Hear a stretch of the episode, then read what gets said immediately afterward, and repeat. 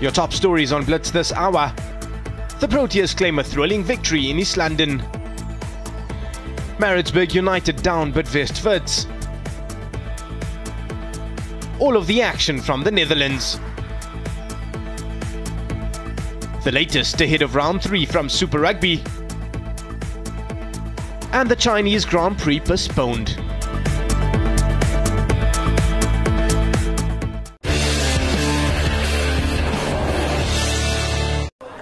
Eager to reassert their dominance in Super Rugby, the Crusaders tackle the Blues at Eden Park in the opening game of round 3. The defending champions were beaten by the Chiefs the last time out, forcing Scott Robertson to tinker with his starting side.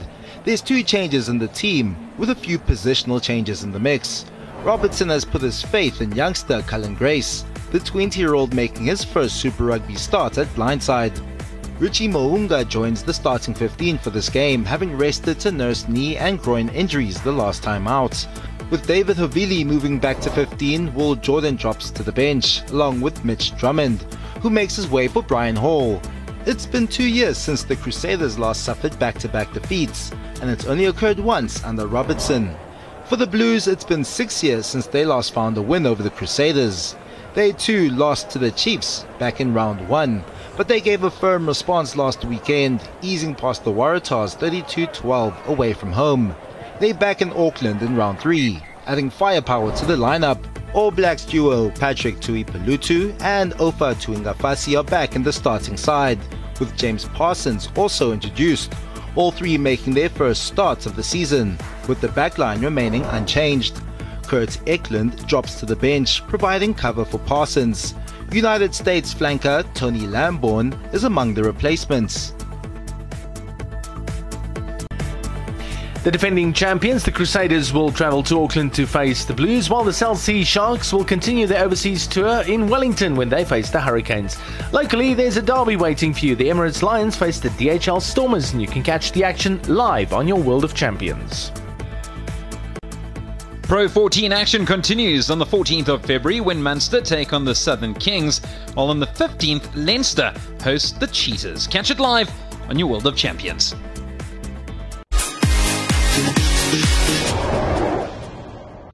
Ferrari have taken the wraps off the car they hope will end Lewis Hamilton's dominance of Formula One. During a glittering ceremony at the Teatro Municipale Valli in Reggio Emilia, on Tuesday, the prancing horse revealed their machine called the SF1000 ahead of the season, in which they will become the first F1 team to celebrate their 1000th race. Beh, presentare una nuova vettura è sempre un'emozione. To unveil a new car is always exciting. And talking about excitement, I want to remember something that our founder, Enzo Ferrari, once said. If you ask a kid to draw a car, for sure it will be red. I think that is the feeling that we have in Maranello when we start thinking about a new car, designing it, imagining it, developing it, bringing it to the wind gallery and to the test lab, and finally building and assembling it. And it is with that same emotion, after one whole year of planning and development, that we are unveiling it tonight for all the world to see. Che credo dopo un intero anno di Four-time world champion Sebastian Vettel is eager to put behind the disappointment of last season where the German finished fifth in the drivers' standings. Possible to predict, but I see first of all that uh, as I think we, we touched on, uh, there's a lot of hours that went into the car, a lot of effort. I think it is a step forward. I hope uh, it will feel like that when I drive the car, but uh, I can you know I can be sure of uh, plenty of commitment from all the people that are here, part of the team, all the people uh, and all the, the part of the team that's in Maranello, working right now as well to uh, yeah to uh, improve the car even further. So I think that's something we, we can rely on, we trust on. Um, that's definitely something that I see if I had a crystal ball. Um, but for the rest, I think uh, that's also the, the part of the adventure is uh, we, we have to be patient and have to wait. Charles Leclerc impressed all in his first season at Ferrari with two Grand Prix wins and claiming the pole trophy for starting on pole more than any other driver during the season. And the 22 year old is ready to tackle his second season with the Italian manufacturers. A little bit different, uh, just because now I know the team, I know more or less the car. Obviously, this year it's a new car, but it's still a, an improvement of last year's car. So we've been working all together to make it better and uh, and to be uh, more ready for, for this year.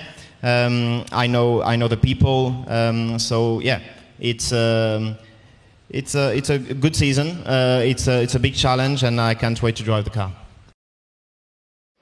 The Chinese Grand Prix has been postponed as a result of the coronavirus outbreak. The FIA has accepted a request from Chinese organizers to postpone the Shanghai race, which was due to take place on April the 19th.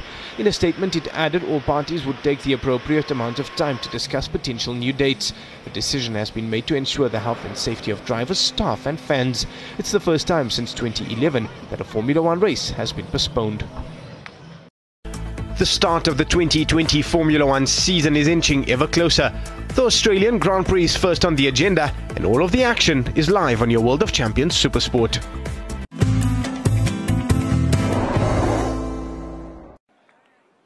Tiger Woods will continue his pursuit of a record breaking 83rd PGA Tour win at this year's Genesis Open at Riviera. The famed country club in Southern California holds a special significance for Woods, as it's the site of his PGA Tour debut as an amateur in 1992. However, the 44 year old has never won at the Riviera in 12 appearances. Last year, JB Holmes triumphed with Woods finishing tied for 15th, eight strokes back. You know, I've, I've played in, in, a number of events over the years, and for me not to win an event that uh, has meant so much to me in, in my hometown, um, I've done well in San Diego, but I've done well at Sherwood, just haven't done well here. And so, uh, hopefully that I can put it together this week, and um, we'll have a we'll have a great conversation on Sunday. In its first year as an invitational, the field has shrunk from 144 players to just 120 and will be highly competitive. Woods knows he needs to iron out a few issues, mostly on the greens, if he's to have a shot. Historically, never really putted well here. Um, I've I've played here so many rounds, and uh, it, it suits a, a, natural cutter of the golf ball. So I mean, figured that's what I have done pretty much my entire career. Um, but when it comes right down to it, I mean, you got to hit the ball well here, and because the greens are so small and they are so slopey.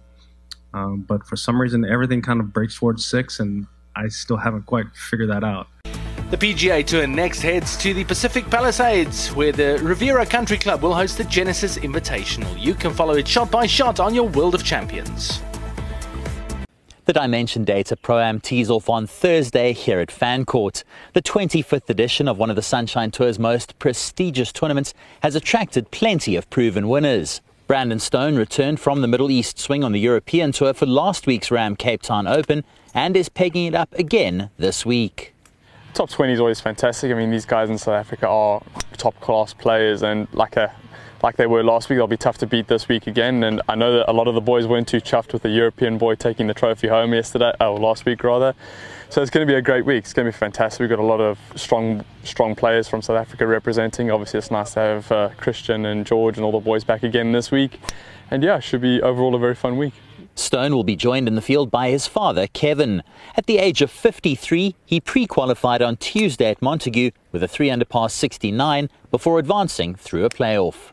Yeah, obviously, I'm a little nervous, you know, because I don't play the same game these guys play. You know, these guys, they bomb it out there for miles and they play a different game. You know, my, my game plan is just, you know, if you start out trouble and trying to hit on the short stuff all the time and go from there. But, uh, yeah, I'm, you know, if I just make the cut, I'll be more than happy, yeah.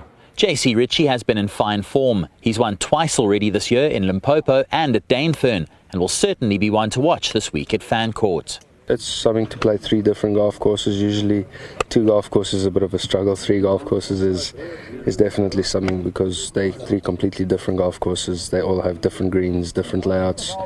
Um, so to adapt every day, um, yeah. Toto Thimba Jr. won the KCB Karen Masters earlier in the season. He missed the cut last week in Cape Town, but is raring to go this week.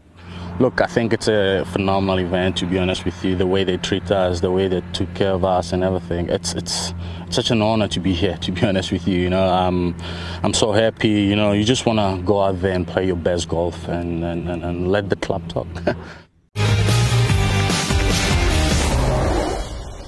South Africa's Olympic preparations were buoyed as they swept the series against the USA 4 0 in Ballito. The final test on Wednesday morning finished 5 1 to South Africa, following wins of 4 2, 2 1, and 6 3. The home side were on the board in the 14th and 21st minutes with penalty strokes converted by Jethro Eustace. Then on the half hour, Owen Mvimbi was on the end of a long ball. US keeper Jonathan Clarkes was drawn off his line and Mvimbi put the ball home. Dayaan Cassiem made it 4-0 with a field goal in the 43rd minute and there was a goal for either side in the final quarter. First, Christian De Angelis netted for the USA in the 52nd minute and the game ended on a high for South Africa with Mustaphaa Cassiem setting up Tane Paton for a fine goal in the dying seconds. Afterwards, I spoke to the scorer of South Africa's two penalty flicks, Jethro Eustace. Excited, I think, um, yeah, and very happy about it. I think the boys, we got pretty much a, a pre-season with the SAA series, and then we had uh, two games in the warm-up against USA, and then obviously the four Test series against them in a, in, a, in a legacy cup that actually has started something exciting here in Ballito, and hopefully we build up for years to come and, and annual tournaments uh, to fight for. I guess the big question after any camp like this is, are you a better side now than you were when you started? Yeah, I think the coaching staff have, have put us under pressure. I think the, the team talks and the board talks have been been really critical in, in, in those uh, post-match games uh, or post-match meetings. But yes, I think a lot better. I think we've uh, hit the mark. We, maybe what we were trying to fight for today was a, was a clean, a clean, uh, clean sheet the, in the goals there. But yeah, USA are, are a nice side to play against, and, and they always attack you, so it was difficult to do that. But yes, definitely a strong side together, and something that we yeah, we started on a good foot this year, 2020, building up to our Olympic preparation. You're going to be tested now by Germany. That's going to be a different level of uh, hockey, isn't it? Yeah, totally. I think they come off their Pro League, which is a major tournament now that's uh, on the year calendar or the annual calendar. Um, yeah, it's going to be a different uh, different test, and we've got quite a different group together um, with a couple of Europeans going back for their, their league. But yes, bringing some exciting players to see if we can, yeah, give them the opportunity to play at an international level. And yes, against a top nation like Germany, who tend to fight uh, for the Olympic medal uh, in 20, oh, well, I suppose at any Olympic Games, but for 2020 definitely going to be their striving point. So yeah, going to be a challenge and something that we're excited about because I think uh, we need to challenge ourselves against them. Uh, we also play them in the pool stage of the Olympics, so it's going to be something to look. Jethro Eustace making the point that this is an enormous year for South African men's hockey. They now go on, as he said, to play a test series against Germany. That's going to be a really tough one. But they've done the job here in Ballito, and Ashton College, who have hosted these four test matches, really must be praised. This is a fantastic surface to play on, and they're hoping that it's going to become a regular international venue. Shauna Coxsey will be part of Great Britain's Olympic team for the inaugural Olympic climbing event. Coxsey is Britain's most successful competitive climber with two overall World Cup titles in her preferred event, bouldering.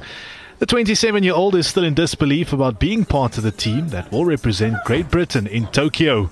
The Olympics, obviously, is the biggest sporting stage in the world, and I watched the Olympics growing up and always kind of felt quite disconnected to it because I was already competing in a sport that I never imagined would be part of the games, especially not during my professional career. So it's even standing here now to say climbing is going to be part of the games sounds crazy, and then to think I'm going to be part of that is just even crazier. It seems so surreal, um, and it's almost not sunk in. I don't think it will until I'm stood in Tokyo about to compete.